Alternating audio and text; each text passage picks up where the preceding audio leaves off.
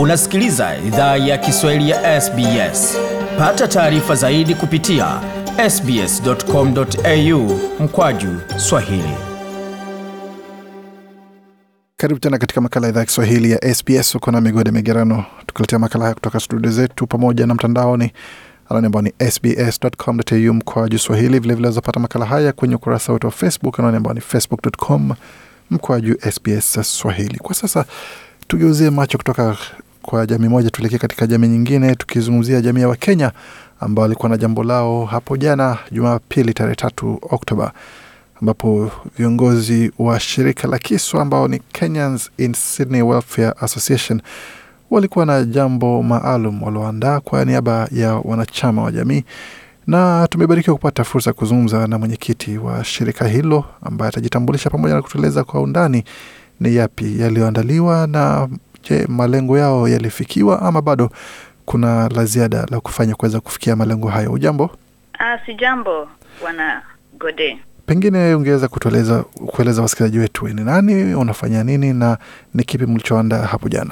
Kwa majina naitwa Tabitha Chepkony na mimi ni mwenyekiti wa shirika la Kiswa.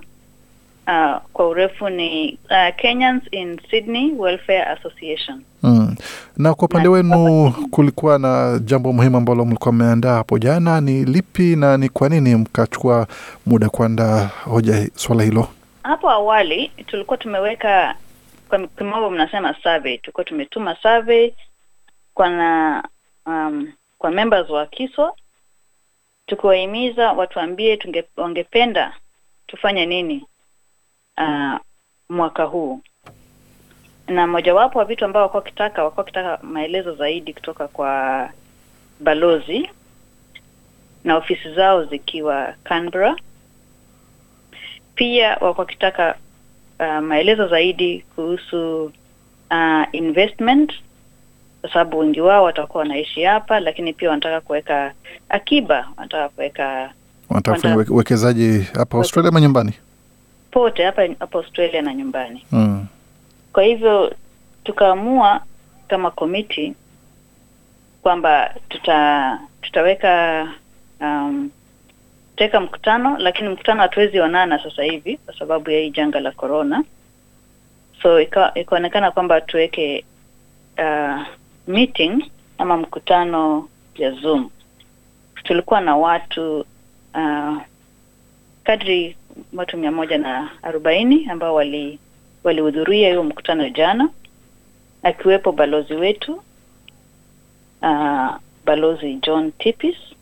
Pia kulikuwepo na mtu wa nene ambaye alikuwa akiongelea kuhusu Diaspora Trust Capital na wanachama wa KISA na pia watu wengine kutoka nje, na ilikuwa ni mkutano mzuri sana. Mm.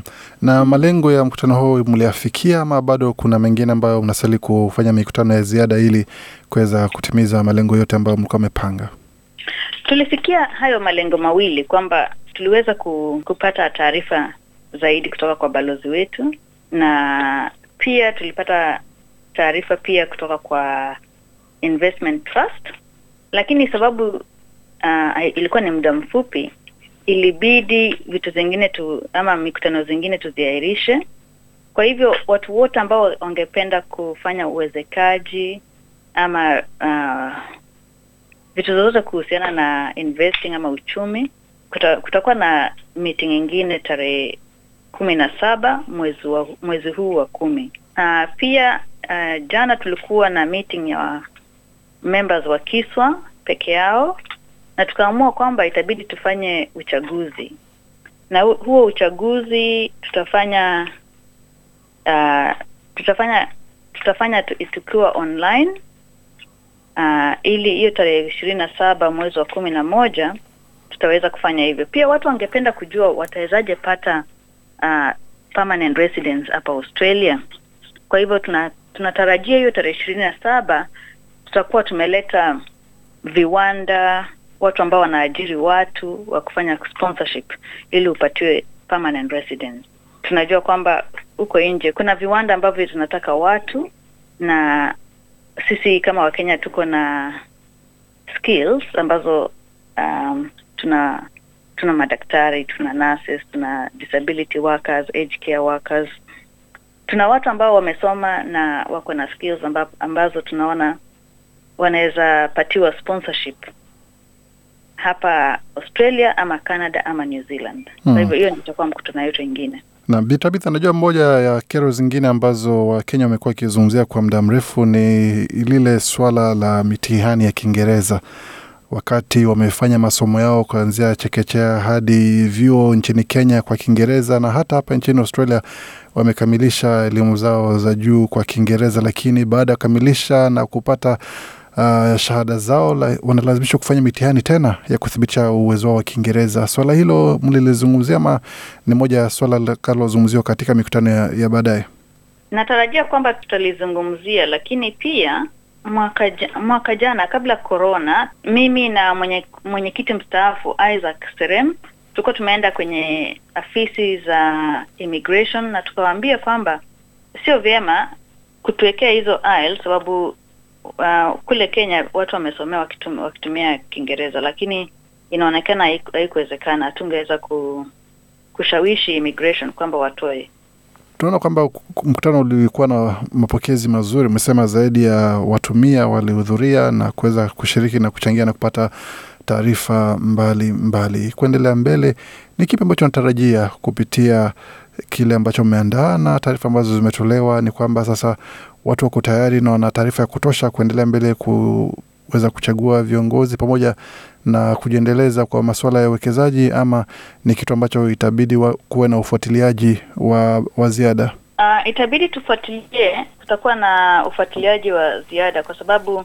vile uliongea kuhusu zile sera za uhamiaji ama sera za IELTS test, hizo itabidi tufuatilie, na pia tutafuatilia na, uh, na serikali ya New South Wales haswa regional settlement, tuone kwamba Wakenya wame wamepata um, wamepata nafasi ya sponsorships kwa viwanda ama pia wenye wangependa kwenda kwa mashamba kwa sababu shamba shamba nyingi kule waga uh, na pahali pengine pia wanataka wafanyakazi kwa hivyo hizo ni vitu ambazo tunajaribu kufanya utetezi ili wakenya wapate nafasi hizo na wa, waweze kupata cheti hapa australia wadhifa wa urais unakaribia kufikia mwisho, nikisema kwamba nawe pia unaingia debeni ama ndio mwisho wa safari yako kama kiongozi wa Kiswa? Mimi sasa ndo mwisho wa safari yangu kama kiongozi wa Kiswa. Uh, kama unavyokumbuka nimekuwa makamu wa rais mwaka kumi na 2018 na nimekuwa rais sasa hivi president uh, nini co-chair mwenyekiti kwa miaka miwili na nusu. Kwa hivyo katiba yetu inasema uh, mtu asiwe uh, baada ya miaka miwili hauwezi hauwezi chaguliwa tena. Mm, na kuna uwezekano wa kubadilisha katiba? Uh, sioni hivyo. Unajua hivi, hii ni kazi ya kujitolea na kazi ya kujitolea saa zingine pia nitakana, ukishajitolea miaka miwili pia nawe upumzike. Uh, niko na familia Mm.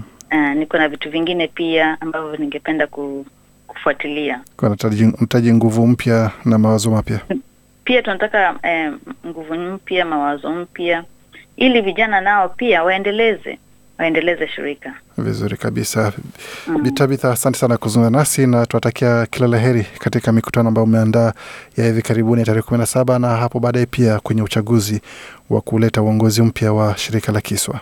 Nashukuru, asante. Nam, huyo ni Bitabitha Chepkon, kiongozi wa shirika la Kiswa. Kama ulivyosikia, ni kiongozi ambaye kwa sasa yuko katika siku zake za mwisho za mamlaka, akiandaa njia kwa mwingine kuja kuchukua usukani baada ya uchaguzi utakaokuwa mwisho wa mwezi huu. Mengi zaidi kuhusiana na yale ambayo umesikia unazopata kwenye tovuti yetu sbs.com.au mkwaju Swahili, pamoja na namna ya kuwasiliana na viongozi wa Kiswa na shirika la Kiswa kwa upana. Penda, shiriki, toa maoni. Fuatilia idhaa ya Kiswahili ya SBS kwenye Facebook.